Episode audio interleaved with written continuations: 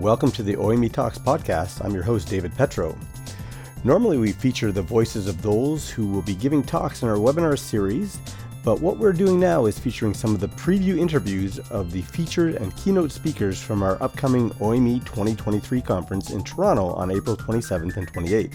If you missed it, check out last week's episode about the day one speakers.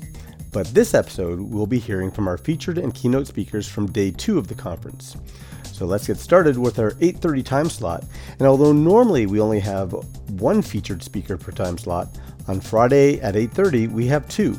So let's start with Heather Wark. My name is Heather Wark. I live in Thunder Bay, Ontario, and I do a lot of things, as most people do, I think, these days. I am a teacher, a researcher, I'm a creator, and I also do a fair bit of curating as well. Uh, I'm a mother, a spouse, and a dog lover. That's me in a nutshell. I'm curious about the curating. What do you mean by curating? Well, I think as teachers, we're often curators, right? We try to find what we think is the best stuff and bring that together to put together like a cohesive package, but we didn't make it all ourselves. We just know what we think will be really great and we just, you know, adapt that and and utilize it. So yeah, I think as a teacher, uh, being a curator is probably one of the top skills that that uh, uh, we need to hone for sure.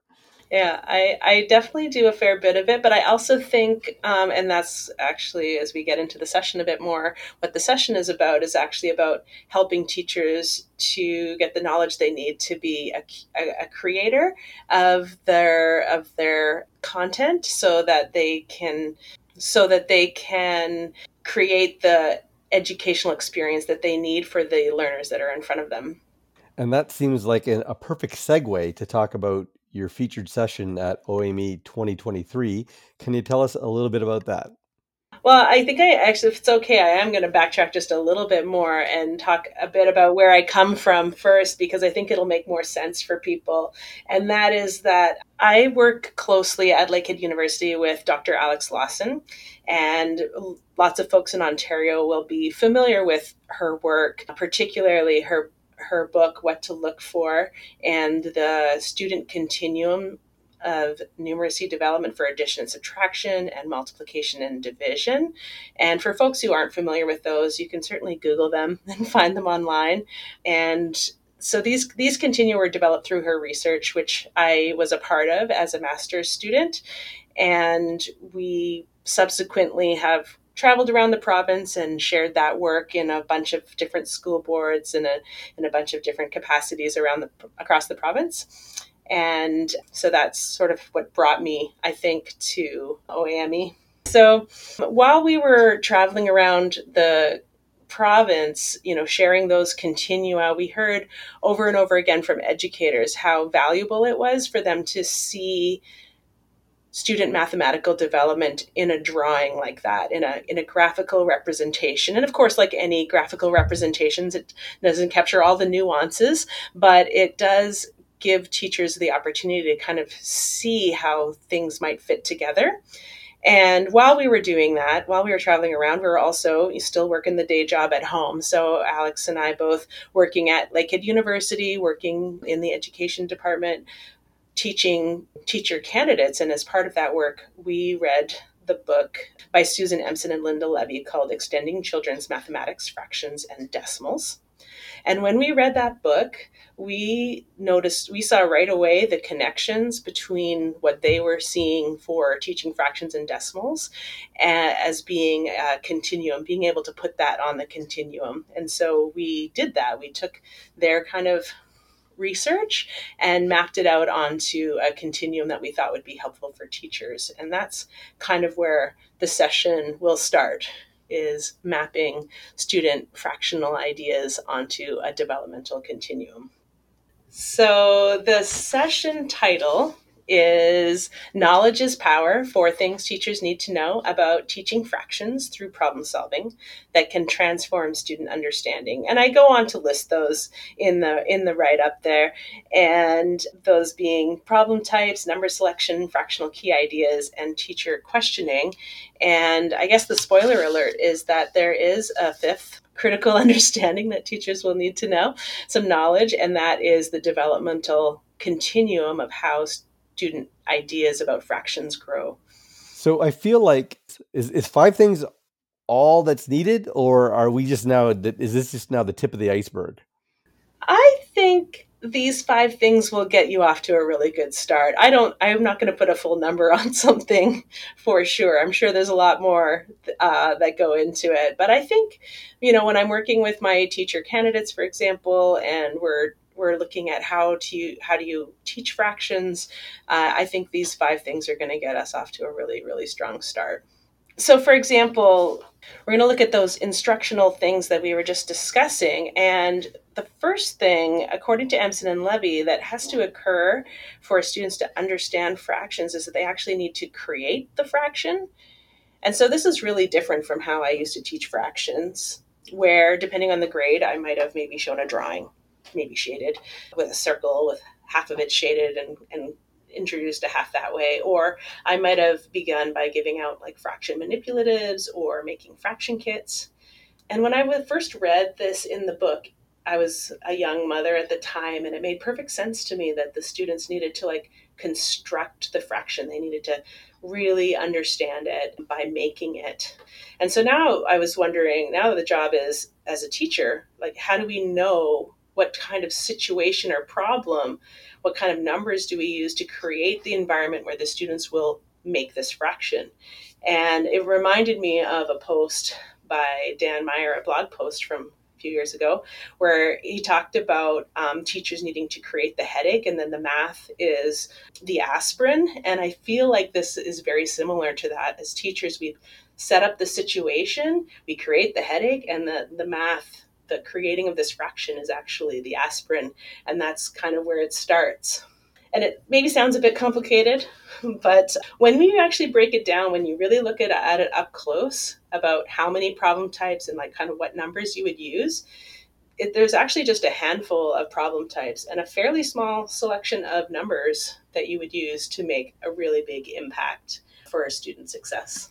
Okay, so we look forward to seeing you in person at OME 2023 and giving us a diagnosis so that we can uh, figure out what the correct what the correct amount of aspirin is when it comes to fractions.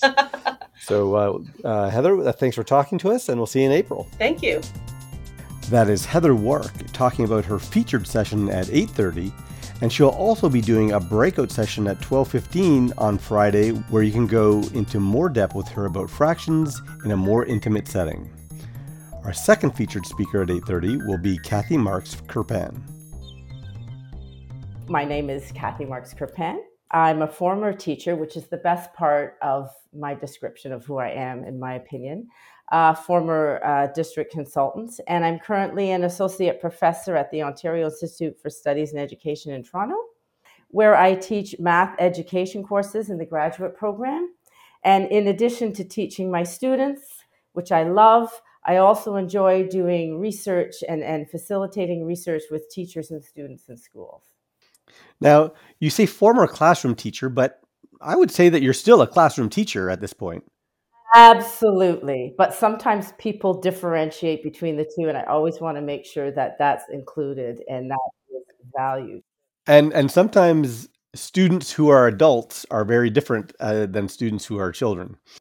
This is true.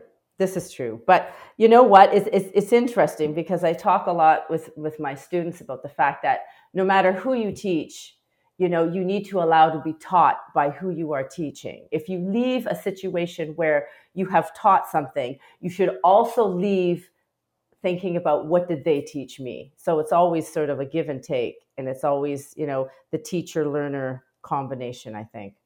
Okay now you are one of our featured speakers at OME 2023 i wonder if you could tell us a little bit about your featured session well, first off, I just am very excited and honored to be a featured speaker at OAME. So thank you, OAME committee. That is just wonderful. I'm really looking forward to it. My session is entitled It's Not Them, It's Us, providing access for all learners in mathematics. And so this session is going to, we're going to explore how can we promote and honor diversity and engagement in mathematics in practical ways.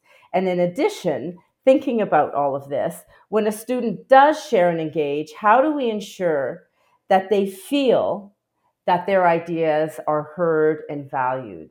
So for, for this sort of piece, you know, I feel that the concept of how to value ideas and honor diversity in thinking needs to be taught to our students as well right? That that that how do you value someone else's idea? And, and in some cases we need to teach this very explicitly uh, we need to explore how uh, voices are, are taken up ideas are taken up in math class or why they're not taken up especially when students are collaborating in groups. And we need to help students cultivate that kind of learning and culture when they're working and collaborating in groups. So when you say practical way, do you mean like in terms of being having you know diverse ideas as well as still hitting the curriculum, or uh, do you mean something else? I'm looking at it in terms of strategies as a teacher. How can I ensure that all kinds of engagements are valued in my my classroom? How does that happen? Because we all have sort of preconceived notions, perhaps, of what engagement might look like and just ensuring that all students have the opportunity to engage in a way that allows them to share their thinking and their understanding of concepts. So I'm wondering, you know, there there may be some, especially maybe new teachers who are not so skilled at taking that engagement or or whatever may happen in in what students are saying and and use those as teachable moments. And thus they might be a little bit more apprehensive in you know letting the conversation go in that respect. How do you address that that sort of thinking in in your your teacher candidates well the, first what what is important here too and, and i think you know allowing students to share their thinking in diverse ways and sometimes I, i'll tell them you know we're all a work in progress and sometimes the ideas that they're sharing might not be very clear it might be difficult for us to understand exactly where they're going with this and I say, you know what? There's no issue in, in taking a student aside and saying, you know, can you go over that with me again? Because I want to learn more about what your thinking is. So, or as you're circulating in the classroom, have some conversations with students, especially if you're a beginning teacher. Have those conversations one on one with students, get some clarification, and then when you're in the whole group, invite that particular student to share. You've already have some sense of what they might say and what their idea might be so it's it's it might be less intimidating the other piece that i want to sort of stress in the session that i'm going to present is how do we ensure that all students feel that they can participate and that as us as teachers that we value diverse examples diverse ways of engaging you know just because a student doesn't raise their hand doesn't mean they're thoroughly reflecting and thinking about the content. So, how do we reach out to those students and ensure that they can share? It might not be in front of a whole group, they might not feel comfortable. So, what are the ways in which we can create a classroom culture where students feel safe in participating, but also have other options to share their thinking? Okay, and you are going to be doing a breakout session as well. Can you tell us a little bit about that? Yes, this session is what and how do you think? And it is looking at ways in which we can help our students, our K to 8 students, become strong mathematical thinkers. In addition to sharing what they think, engaging students in thinking about how they think and becoming metacognitive in their thinking ideas and in their tasks that they do. So they become aware of those thinking strategies that they're using. And this will also be a practical session as well. Okay, so we are looking forward to seeing you in person at OME 2023 in April. Thanks for talking to us today. Thank you. That was Cathy Marks Krpan, the second of our Friday 8:30 featured speakers. Her breakout session, How Do You Think, will be later in the day at 12:15. And just a reminder that during the time slots that we have featured speakers, we also have approximately 20 other sessions that you can choose from as well from our regular speakers. Up next, we will all gather together to see our Friday keynote, Rochelle Gutierrez. Cuidaba mi Coriwe Rochelle Gutiérrez. Yo soy la hija de Rubén Gutiérrez y de Josefa Pérez de Aguascalientes y Chihuahua, México. I just greeted you in Raramuri, which is my ancestral language. I'm joining you from the ancestral and unceded territories of the Peoria, Kaskaskia, Piankashaw, Wea, Miami, Mascoutin, Ottawa, Sauk, Meskwaki, Kickapoo, Potawatomi, Ojibwe, and Chickasaw nations. I pay my respects to these original stewards of our lands who are continue to be in connection to these lands even after many have been forcefully removed. I'm a professor at the University of Illinois in Urbana Champaign, and I work in mathematics education where I have been engaged with pre service teachers and mathematicians for the past, wow, 27 years. Time does fly, doesn't it? it does. Now, I wonder if you could just fill me in a little bit. Uh, I notice um, even in your Twitter bio, you refer to Mathematx. Mm-hmm. Can you tell me a little bit about that? Yeah, that's that's mathemat that's mathematx. Mathematx is a version of mathematics that I argue can help us rethink about our position in this world, where we are the younger brothers and sisters on Earth, and where we recognize that our more than human relatives are have been here for millennia doing forms of pattern and structure and relation that have actually informed the mathematics that we do as humans and when we think about the kind of ethics that could undergird the kind of mathematics that we do, we might expand that way of, of thinking about what counts as mathematics. And so I refer to that as living mathematx. Okay, I think that's actually a perfect segue I think, into what you will be talking about as a, a, one of our keynote speakers. Can you tell us a little bit about your keynote session? Sure. The session is called Towards Becoming a Good Ancestor in Mathematics.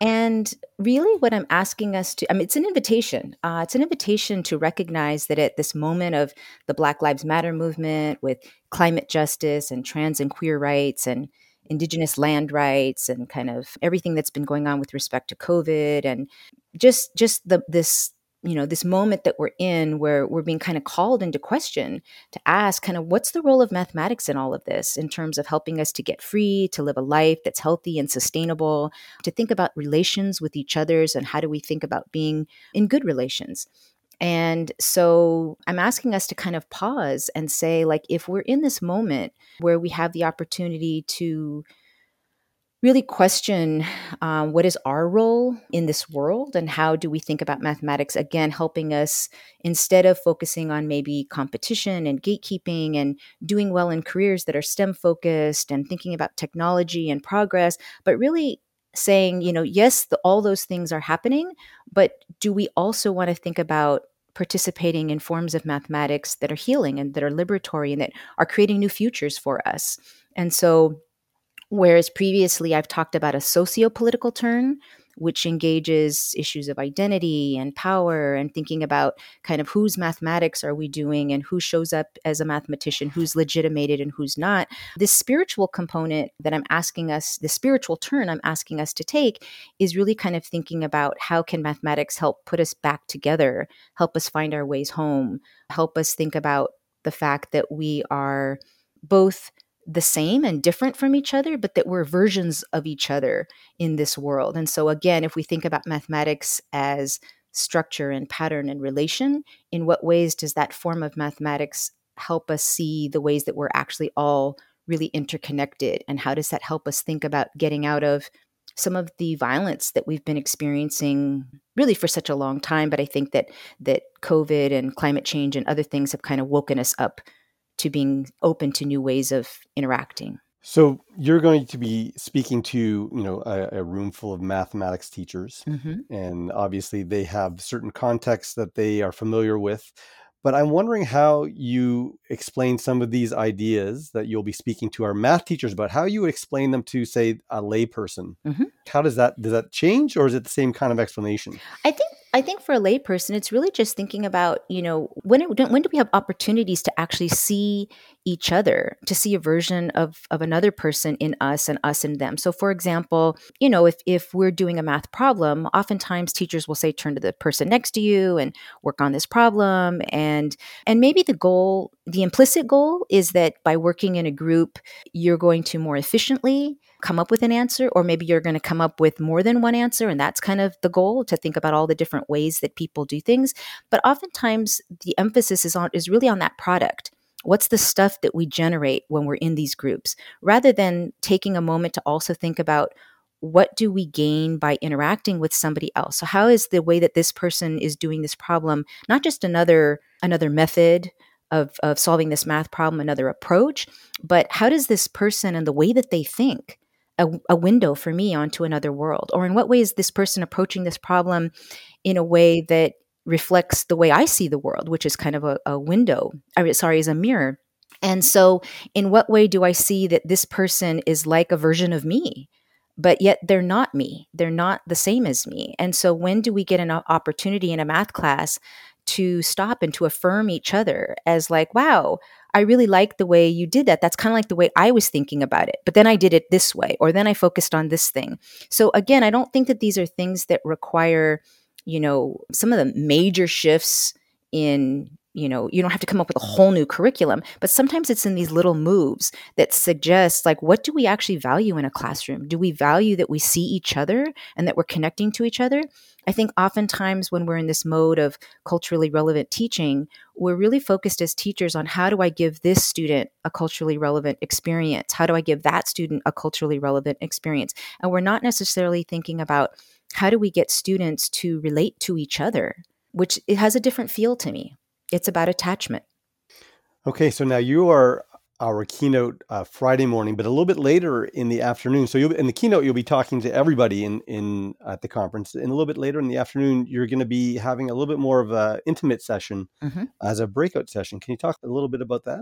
Yeah, so in the keynote session, I'm going to be saying a little bit about what do I even mean about being a good ancestor in mathematics. In the breakout section, I'm going to be saying, um, you know, what kind of ancestor what kind of ancestors are we all becoming as math teachers? And so really centering on like what are our radical dreams for for our futures and how do we enact those futures now rather than waiting for somebody to give us permission or for there to be you know explicit examples that we can draw on right now? And to be thinking about maybe what are we already doing that's trying to build towards those futures but what what concretely might be necessary in our spaces? What will it require from us in terms of maybe creative insubordination in our systems um, to make this happen? And so it's going to be a little more focused on the concrete these are the things that we're we're already doing and then what are the things additional things that maybe we can do and how do we even keep track of what kind of an ancestor we're becoming? And when i say what kind of an ancestor we're becoming i say that from the perspective of not thinking that you're an ancestor after you're dead but that you're always becoming an ancestor. Everything that you do everything the ways that you move through this world is identifying yourself in connection to your ancestors and what is the kind of legacy that you want to live but you don't think about that as something after you die you think this is the future you're trying to create now to show that you're becoming a good ancestor okay so we look forward to having you help us become a good ancestor uh, in April and seeing you face to face at OME 2023. Rochelle, thanks for talking to us today. Thank you for having me. That was Rochelle Gutierrez telling us a little bit about her keynote at 10 a.m. Her breakout session about what kind of ancestor am I becoming will be at 1:45 on Friday as well.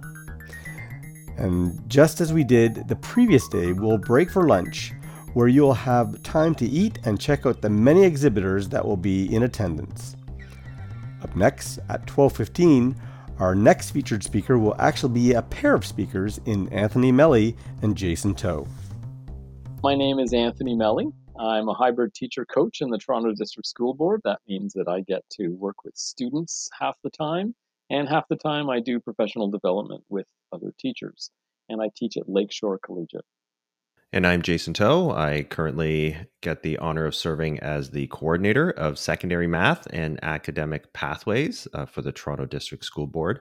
So, a lot of my responsibilities are supporting our teacher leaders and helping to inform strategic direction with respect to math improvement in the district. Okay, so we're going to talk about your featured session, but before we do, I'm curious how you guys decided to speak together. we were invited to. ah. But uh, no, I mean, whenever we get a chance to work together, I think we embrace the opportunity, right, Jason? Yeah, yeah, I really value what Anthony brings to like any discussion because he he doesn't. I think he's a, he's an independent thinker, and what what I appreciate about what Anthony does is that he knows not just the the research end of things, but just also what it looks like on the ground. And sometimes those things don't always match up. And so you kind of have to go against the grain a little bit uh, for the benefit of students. And so that's why when we get to work together, like there's a real like level of authenticity that, that not only do I appreciate, but you know, the people that Anthony is uh, serving like in PD sessions, I think they find that, you know, like a breath of fresh air, I think, you know, Anthony, I don't know if people give that feedback to you, but I get that from people that speak of you. Well, that's very kind of you to say. It's nice to hear. So, I guess I'll uh, say a few words. I, I, certainly enjoy working with Jason uh, to really answer your question. First of all, he's one of the smartest guys I know, and he really pushes the agenda. So, he, you know, he, he's he's a, a what shall I call him? A uh, he's a real social justice warrior, and he has some ideas of, of things that are not just, and he is pushing the agenda forward so that we address them. And so it forces me to think a little bit differently about uh, things that, that I have been doing and things that I am doing. That is always important. And so you two are featured speakers at our OME 2023 conference. Can you tell us a little bit about, a little bit about your featured session? So, our session is really focusing on assessment and how that plays into our thinking around our I would say like renewed focus on inclusion and equity in math. Uh, Anthony has always been thinking about assessment before and, and during this period of, of de-streaming.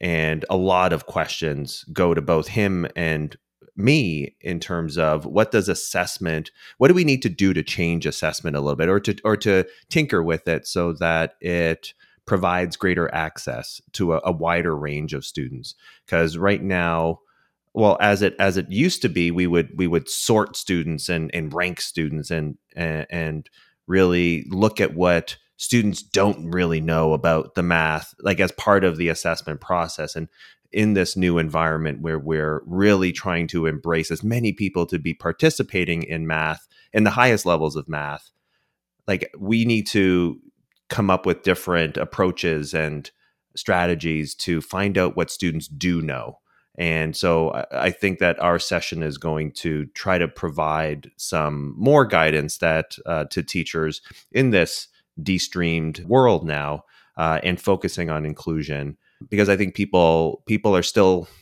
trying to wrap their head around what needs to what needs to change a little bit in their practice in that regard.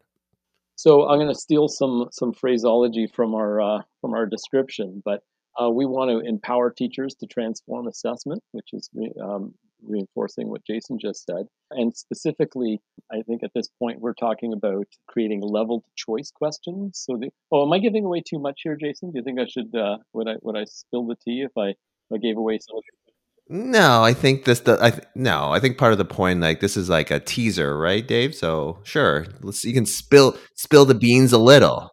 All right. So, so here are three of the things, three short strategies we're going to try to highlight. Uh, one is creating leveled choice questions and strategies for triangulating evidence of understanding. And then rewording questions to go beyond the algorithm, or in other words, asking tech proof questions. So, one thing that you kind of alluded to, I think Jason did, it's I think it's easy to miss for teachers, and it's uh, first of all, I like the the idea that you've you've taken the the uh, conference theme of empowering theme with teachers, but I I like the idea of measuring what students know rather than what they don't. And I wonder if you talk a little bit about that. I think that when we just even shift that approach, just even going from looking for what students are not doing and i've and i've been guilty of that too dave like it, looking when when you're trying to mark things you're you're look you you know what a really great answer looks like and you're sifting through what students are doing to see what they don't know but uh, or what they're what they've been tripped up on And now it's a simple, just a flip of the switch. You're looking at things through an asset lens and you're trying to see, you know, when when students are giving you an imperfect solution, rather than dwelling on what's not there, we're looking at what is there.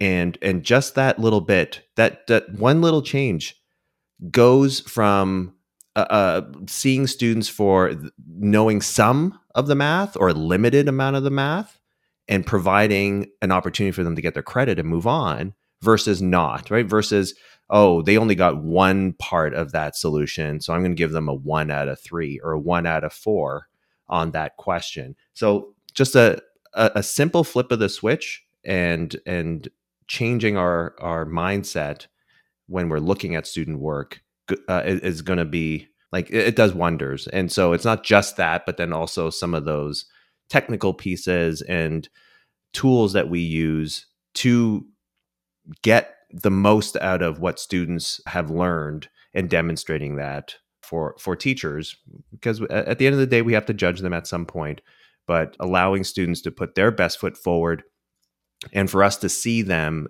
from that asset lens i think those two pieces together really will make a difference and that's what our session is going to be about. I think that's really well said jason.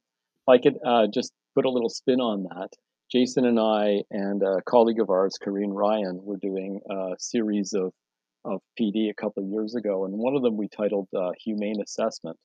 And so we started looking at the kinds of traps that uh, teachers can fall into, especially when we do some of our traditional testing and assessment. And so uh, you, you, sort of uh, were talking about this earlier. You're talking about, well, if a student sort of demonstrated or showed you that they could do one step of a problem, they might get one out of four. Sometimes it's worse than that. Sometimes the kid just doesn't know how to do the question and they leave it blank. And so now you've got no evidence of their understanding. And so, you know, we, and by the way, the, the questions that they did that the most on were traditionally weighted the most. Uh, these were the heaviest weighted questions because they had the most complex solutions required, and uh, traditionally speaking. And so we just sort of looked at that and said, really, are we, are we talking about zero zero understanding or zero evidence of understanding? And and, and that's a problem, right? Like what we really need to do is find ways to measure what they do know. And when you get a blank page, you haven't measured anything. So, you know, it's just ways of strategies, ways of finding finding out what they do know so that maybe they can show you that they have some understanding. Maybe it's not thorough and, and focusing on collecting that evidence. And you guys are going to be doing a, uh, a related breakout session to this. So that way people can dig a little bit deeper into the ideas that you'll be talking about. So that's great to hear. It gives us a little bit of a teaser, and uh, we look forward to seeing you guys in person at OME 2023 in April. Awesome. Looking forward to it. Yep. Looking forward to it. See you then. That was featured speakers Anthony Melly and Jason Toe telling us about their featured talk. They'll also be doing a breakout session together during the last session of the day on Friday about building humane assessments. Moving on to our penultimate time slot at 1:45, our featured speaker will be Robert DeRoche. Hey, my name is Robert DeRoche. I'm Métis from Ontario and French. I am currently centrally assigned Vice Principal, Indigenous Education with the Urban Indigenous Education Center at Toronto District School Board. I live in Toronto. Uh, I wasn't born here, but I've lived here for 30 years. So this is where I work and I love and I play. So can you tell me a little bit about the center that so the center that you're working for is part of the the Toronto District School Board but separate or how, how does that work? Yes. So it's a center within the Toronto District School Board and our main we have several focuses that we work on. One of our main focuses is to support the learning and well-being of First Nation, Métis, Inuit students. We do so by uh, supporting classroom teachers, supporting students. Uh, we have a student success team that works directly with students. We have instructional leaders that work with the classroom teachers and the school. We have community liaison, and then we have cultures and traditions that we also support. We also support all educators doing the work of truth and reconciliation, so learning about truth to enact reconciliation. Okay, so that sounds like a really important role, and I, I imagine there you have a lot of customers in in the Toronto area, that being such a big school board. Yes. Well, and Toronto does have the largest Indigenous population in all of Ontario. Okay, and you are going to be one of our featured speakers at OME 2023. I wonder if you could give us a little bit of an idea of what you are going to be talking about in April. Okay, for sure. I'm going to be talking about holism or holistic approaches to learning and teaching, particularly to math, and I'm going to talk about storytelling. So, uh, for me, I think about uh, the stories of math. I think about times that I've been in as a learner in a classroom and as the teacher or lead learner. And I think about some of those stories around math that are good, some of the stories that are not so great. But I just also think about the ways in which stories connect us and that everyone's stories matter because the ways that we have stories and experiences in our lives sort of engages the way that we think about engaging in math or not. But then I also think about looking at the interconnectedness of math to us as people and then to the world around us, around the land, the air, the water, the plants, the animals and thinking about how do we engage students in our own spirit, and our heart, and our mind, and our bodies when we think about learning in math. So, can you give us an example of how that, uh, like a specific example, how that connects to math? It does connect to math if you start to think about indigenizing and decolonizing math practices, right? So, for me, I think about many times math connects with the mind, sometimes the body, but it doesn't think about the feeling, the heart of math or the spirit of math. And so I think about how do we tend to students' spirit and their hearts so that we're attentive to the way they're feeling, the way their spirit happens, how makes them feel engaged. I think about the natural math that we find in plants and in the land. And you think about the rich opportunities for numeracy and for geometry that we can find in math. Now, the title of your session is called Learning Math from the Land, Art, and Environment Holistic Considerations Stories of Math, Storytelling, and Holism. And I'm I'm just curious about the holism is spelled with the W in the brackets at the front. Uh, can you tell me a little bit about that? So, holistic or holism is usually spelled the H O L I S. However, I use a W because some people that I've learned with and worked with put the W in front because what we're really centering is the idea that people bring their whole selves into learning. And if not, what are we going to do to create conditions that so learners bring their whole selves into the learning?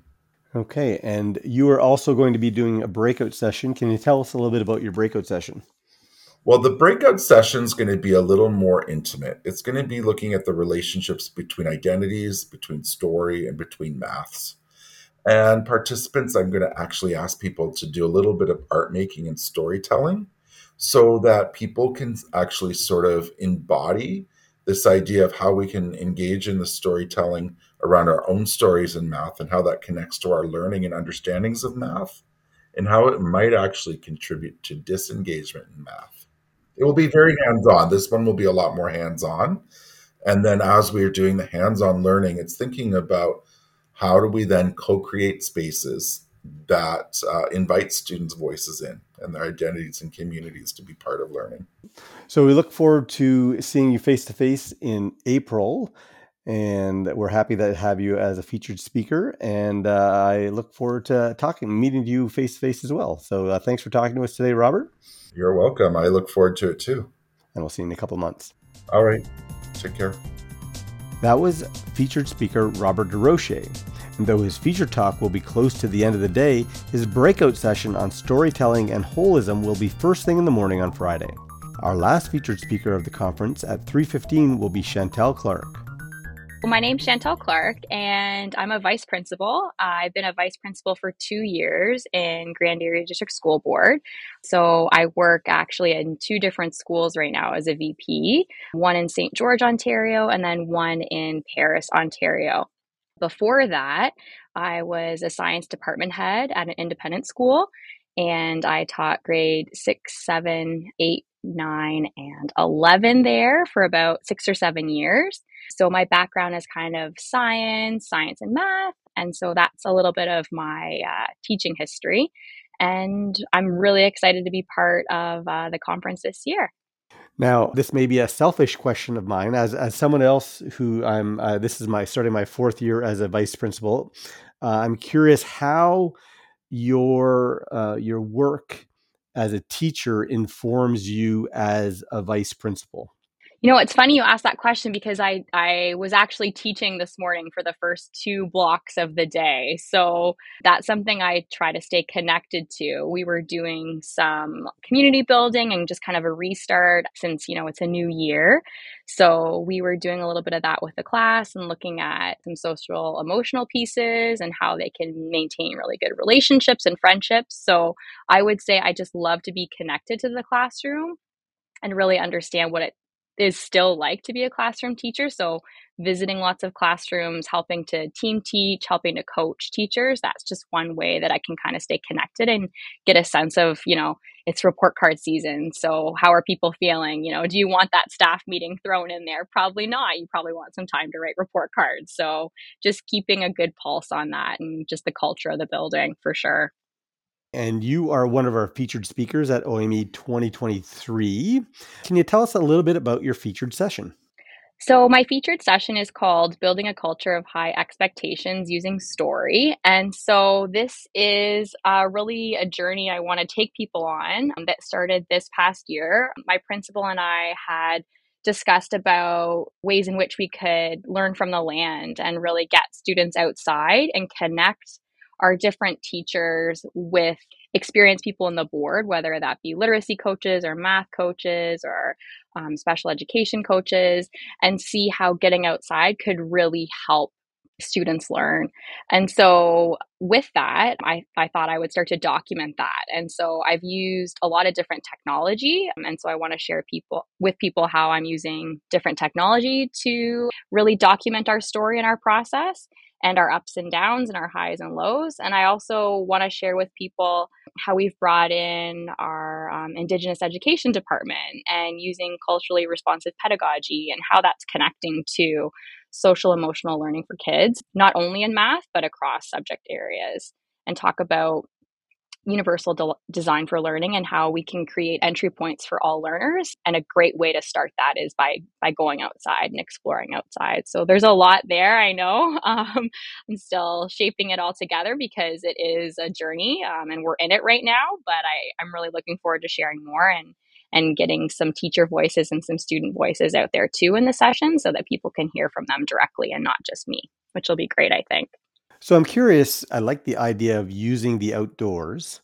And I'm trying to understand how you're connecting the idea of story to that. Is that the story of what you're doing, or you're using story of something in nature in your outdoors to connect with your lesson? So I would say story here kind of represents like how not only I'm documenting the process as like an administrator, but how teachers are documenting the learning. So that also kind of goes into assessment. And so what are they seeing outside and what are they doing outside with their lessons that they're then bringing back inside, whether it be like patterning or counting or like some STEM pieces, um, looking at habitats and you know where creatures live and in what space they live in, that sort of thing. So it's a little bit of both. It's looking at how teachers are documenting and assessing, and for me, um, the big piece was would be using technology to really try and heighten that and reimagine what that looks like, and then for me as an administrator, celebrating celebrating the work of like the staff and the students who are engaging in this and are kind of on this wild ride with us as we try this for the first time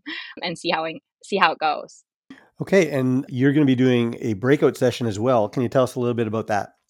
Yeah, so my breakout session is again, it kind of ties into the same thing as my featured session, but just looking at more practical examples of documentation and assessment and trying to make thinking visible in math. So I'm hoping to show specifically how using an iPad and some free Apple apps will really create some rich assessment opportunities in your classroom and not even necessarily in your in your math classroom i absolutely appreciate that's the focus but a lot of these things you can take and use them in different ways and i hope to showcase a lot of different examples and looking at connecting that to Harvard's Project Zero and how you can use some protocols and procedures there to really kind of bring out what students might be thinking in their head and get it down, whether that be through conversation or observations or documentation. Okay, so that gives us a little bit of a glimpse as to what we will hear from you when we see you in person in April at OME 2023. Mm-hmm. Thanks, Chantel, for talking to us today, and we uh, look forward to seeing you in a few months. Okay, thank you so much. That was Chantel Clark talking about her featured and breakout sessions. Though her featured session is at the end of the day on Friday, her breakout session, which will be about more practical aspects of documentation, will be at 3:15 on Thursday. So that wraps up our OME 2023 Day 2 preview. Hopefully between last week's episode and this one, that gives you an idea of what our featured and keynote sessions will be about. But don't forget that besides those sessions, over the two days there will be over 200 other live sessions. And at the end of the conference, on the Friday, there will be over 25 virtual pre recorded sessions that will go live and be available for viewing on demand until May 28th. Now, at the time of this recording, full registration for OME 2023 is open only for those who have pre registered, but full registration is open for everyone else on February 1st. For more information on the conference, head to OME2023.ca, and to register, you can check out our MCIS registration site the link is in the podcast description. Next week, we'll hear from our featured and keynote speakers one more time as they all tell us what they remember their teachers doing when they were students that they either continue to do now or absolutely don't do. And if you missed our day one preview, check out last week's episode. And in the meantime, stay safe.